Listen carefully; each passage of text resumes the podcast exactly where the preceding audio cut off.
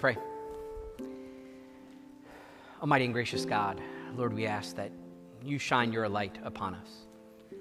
Lord, that uh, in the midst of uh, the darkness of our world and the darkness of our lives, Lord, that your light breaks through all that darkness. That we're reminded of all the gifts you pour out upon us through this gift of light. And that as we leave this place, you invite us to experience the power of your light in our lives each and every day. This we ask and pray in the name of Jesus. Amen.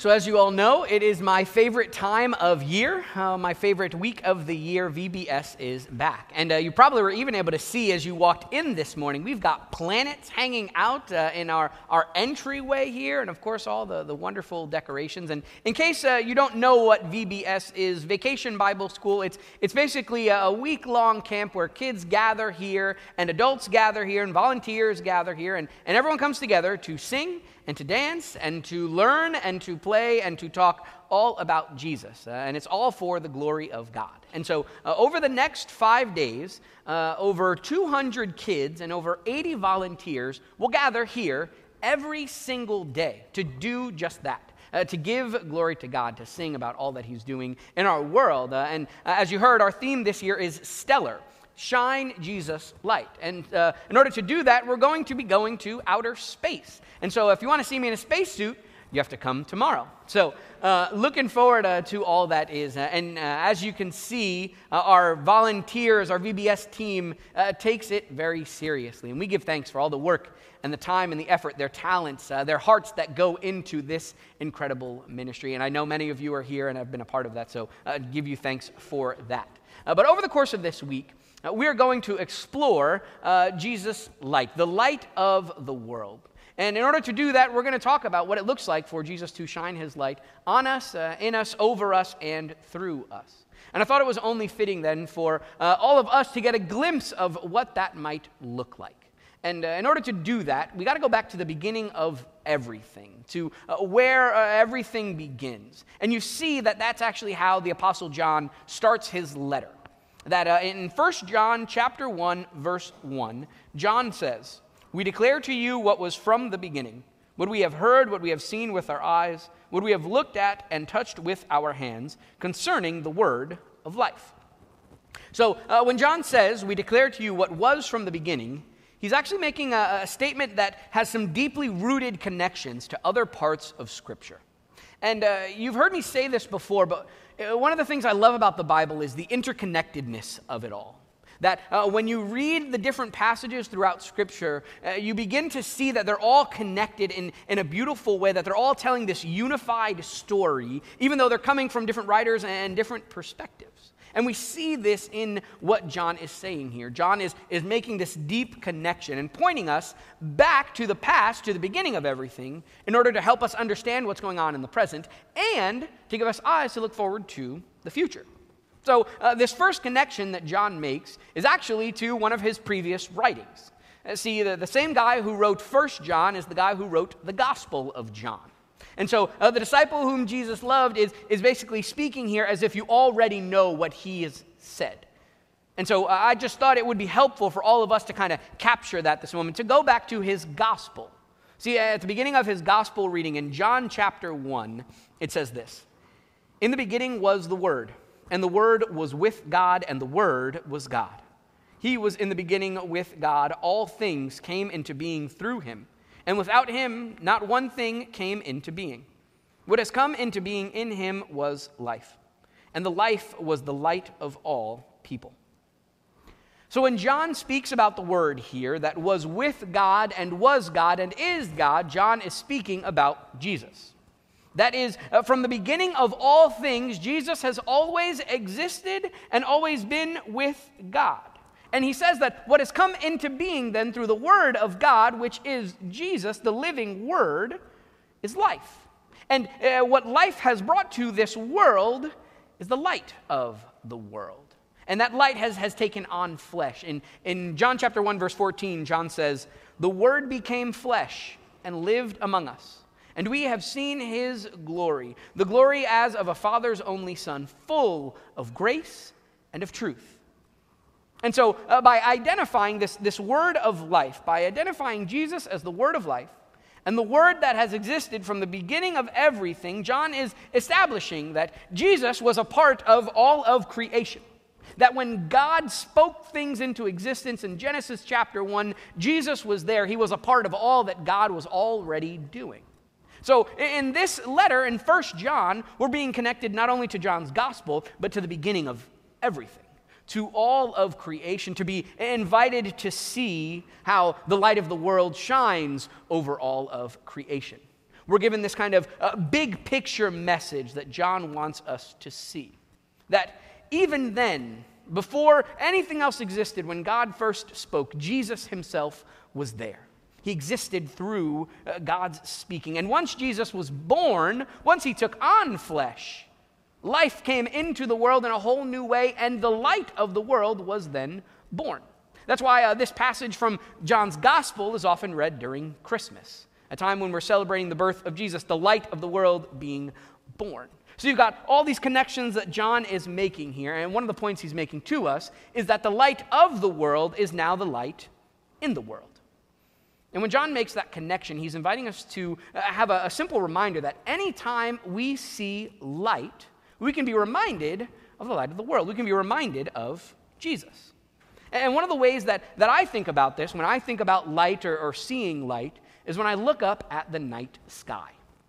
Now, uh, part of this is probably because I've been thinking a lot about space and the sun and the moon and the stars as we prepare for VBS, but it's also true that I do this every single night when I walk my dog. That uh, one of the things I do is I just take a moment to take in the night sky, the stars and the moon, and all the, the light that is up there. And it's this incredible vision of what it looks like for light to shine in the darkness. And that's exactly who Jesus is. Jesus is the light that shines in the darkness. And that means that no matter uh, what darkness there is, and no matter where there is darkness, because of Jesus, we have this promise that there will always be light. And the way that the stars kind of light up the night sky is just a glimpse of the light that shines over the entire world. That it's not only when I look up at the sky or when you look up at the sky, but when all of creation takes in the night sky, they too are experiencing that same beauty, that same wonder and awe, that, that promise that there is light that shines in the darkness. So when John talks about what has always been since the beginning, on the one hand, we're drawn into that wide perspective. The idea of, of looking at this night sky that simply goes on as far as the eye can see. And at the same time, John then continues his letter and he invites us to a, a different perspective, to, to see the light of the world in a more personal way. And I actually thought about this uh, in the context of looking at the night sky through a telescope. And if you've ever done this, one of the things you know is that uh, when you look at a telescope, it allows you to focus in on one specific light, one specific star in the sky. And when you focus in, you can see things more clearly. You can see uh, the rich detail. You can see uh, every bit of uh, this, this kind of idea of examining everything closely to really understand, to really see this incredible light. And John invites us to do that then in the context of our own lives. To uh, look at our own lives to see where the light of the world shines in the midst of our own darkness. And he does this as he continues his letter. In 1 John chapter 1 verse 5 and 6, he says, "God is light, and in him there is no darkness at all. If we say that we have fellowship with him while we are walking in darkness, we lie and do not do what is true." But if we walk in the light, as he himself is in the light, we have fellowship with one another. And the blood of Jesus, his son, cleanses us from all sin. So notice again that the first thing John does is he declares that God is light, and in him there is no darkness at all. And uh, I thought it would be helpful then to, to understand what John means by darkness here. Because when you look back at the story in Genesis, God creates light and he separates the light from the darkness, but darkness still exists as part of God's creation. Right? So when we think about the night, it exists in our world as, as part of a good thing. It's a part of God's good creation. So, what is John really talking about here? What kind of darkness is he getting at? And when you, when you look up the definition, the word that John is using, the implications of that word is the darkening of the mind or of the spirit. And it's in this context, then, that we look closely at our own lives. When we look closely, we find ourselves exploring uh, what our lives look like and whether or not we are walking in the light or walking in the darkness. And if you ever had to walk around in the dark before, one of the things you know is that it's kind of hard to get around. You can't really see anything around you. And, and even if a place feels familiar to you, it doesn't necessarily make it easier to navigate in the dark. Uh, take, for example, uh, something that, that I feel this experience is uh, when I have to uh, walk through a room that I've gone through thousands of times, but this time in the dark. Uh, for example, when I have to go through my living room and shut off the lights and then walk back across the room to go upstairs to bed. I have done that more times than I can count, right? And I do it every single night. And when I get to the light switch, I look back, I look at the floor around me, and I see that there's nothing there, and I've got my path back to the stairs. And yet, when I turn the lights off, three steps in, I've kicked the couch, stepped on a dog toy, and said some things I won't share with you here. And maybe you've had this experience in your own house, a place that you walk through so many times you think, I could do it with my eyes closed. And we tell ourselves, oh, but I, that happened one time, but it won't happen again. And yet it, it does.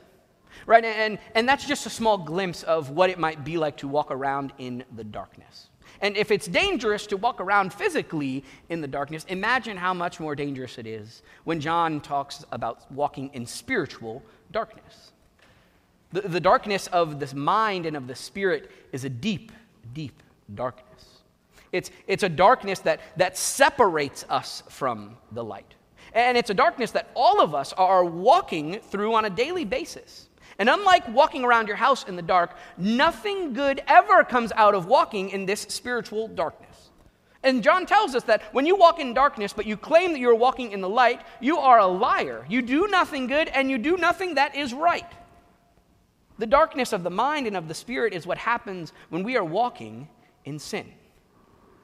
And walking in sin is something that we all do. It's something that we go through every single day because none of us are perfect.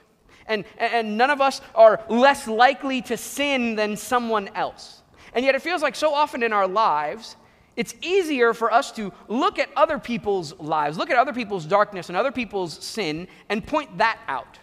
As if to say, oh, well, their darkness is worse than mine. Their sin is, is worse than mine is. So I'm doing okay. We, we play this comparison game. And when we compare someone else's darkness, someone else's sin to our own, we end up only lying to ourselves. Lying about how broken and how sinful we are lying about the, the darkness that exists in our lives, how busted up our lives really are, lying about how we are in need of being removed from the darkness, lying about how we are in need of being saved. And for as long as we're quick and eager to point out the darkness and focus on the darkness in other people's lives, we don't even see that all around us the darkness continues to form. And that darkness can become all consuming. And like a thief in the night, it comes in quietly, slowly, and builds and grows over time. And the darkness of the mind and of the spirit, this darkness that is sin, only leads to death. But it doesn't have to be this way. You are not left alone in your darkness. You are not left alone in your sin. Your darkness has no power over you. Your sin has no power over you. That though you may wrestle with that darkness each and every day, there is one who has overcome the darkness. And in him, there is no darkness at all. And that is Jesus. And there is no darkness in your life that Jesus can't overcome. There's no darkness that he hasn't already overcome. And what that means is Jesus will go into the darkest parts of your life and he will bring his light and his light will shine in the midst of that darkness that that is part of who he is and what he does. And that means when you have the light of jesus in your life that not even your darkest moments are dark. Because his light is greater than any darkness. His light is more powerful than any darkness you will ever experience in this life. And when the light of jesus shines in your life when that light begins to work there are three things that are happening the first thing that the light does, the first thing the light of Jesus does, is it reveals. the first thing when you do when you enter into a dark room is turn the lights on. And you do that in order to see what is around you. That's exactly what it's like when Jesus enters into your life with his light. He reveals the darkness that is around you. He reveals uh, the danger of sin and the danger of the darkness that you've been walking in so that you can see the light. And that can be a scary thing for us because I think uh, there's a part of us that, that gets comfortable living in that darkness. And yet there's a greater part of us that knows that the light is always better than the darkness. And so, uh, when the light reveals that darkness to us, Jesus is also inviting us to give that darkness to Him. When we confess our darkness, when we confess our sin, we're giving it to Jesus, and His light then begins to shine. And as we confess it, as the darkness has been revealed, we confess what we have done, the light then continues its work. See, the second thing that the light does is it restores. Because uh, when Jesus reveals the darkness, when Jesus reveals the sin that you're walking in, he doesn't just do it to make a point to say that you are sinful. No. The purpose of him revealing that darkness is so that he can get to work in the midst of it. That, that Jesus can, can do the dirty and the dangerous and the challenging work of restoring all that has been broken by sin, all that has been broken by that darkness. And this work is constant. It is ongoing. It is a lifelong process. And Jesus is committed to doing it for you. It began when he, when he died on the cross and defeated death, defeated all of darkness, and it will continue until he returns, when he restores all of creation with his glorious light. And so, as Jesus is revealing this darkness and restoring what has been broken, the third thing that is happening here is that the light of Jesus shines. The light of Jesus shines in your life brighter than any star that you'll ever see. The work that Jesus is doing to reveal and to restore breaks through the darkness in your life so that the light can shine. And when the light of Jesus shines in your life, you begin to experience the power of that light and all the promises that Jesus makes to you as his light shines in your life. When the light of Jesus shines in your life, you experience the promises of His mercy and of His grace and of His promise to forgive you every single time you confess your sins, and His promise to love you even when you are stuck in your sin. Because His light is working to reveal, to restore, and to shine. And your darkness has no power over you because you are a child of the light and in him there is no darkness at all. As the light of the world shines over all of creation, that same glorious light shines in you. He shines in your life. And he allows you to know that the light of Jesus, his light, will always shine brighter than any darkness you have. And the promise that Jesus makes to me and to you is that he is our light. He is the light in the midst of our darkness, and no darkness can or ever will overcome him. And as his light shines in you, that light then continues to shine through you and is always shining over you, so that you walk in his light. One of the things uh, that happens every year at VBS is the kids are given what's called a Bible point. And uh, the Bible point is usually a small phrase, a short thing for them to remember wherever they go. That they can, they can do this thing, they can shout these words, they, pro- they can proclaim this incredible promise. And this year's phrase, this year's Bible point, is shine Jesus light. Dear brothers and sisters in Christ, wherever you go, wherever you are, whatever darkness you may feel that you are in, I want you to know that the light of Jesus shines brighter in that when you leave this place, you go out into the world as one who is shining the light of Jesus. And so uh, when life gets hard, when, when you are grieving, when you are excited, whatever may be happening, whatever is going on, remember to shine Jesus' light. In the name of the Father, and of the Son, and of the Holy Spirit. Amen.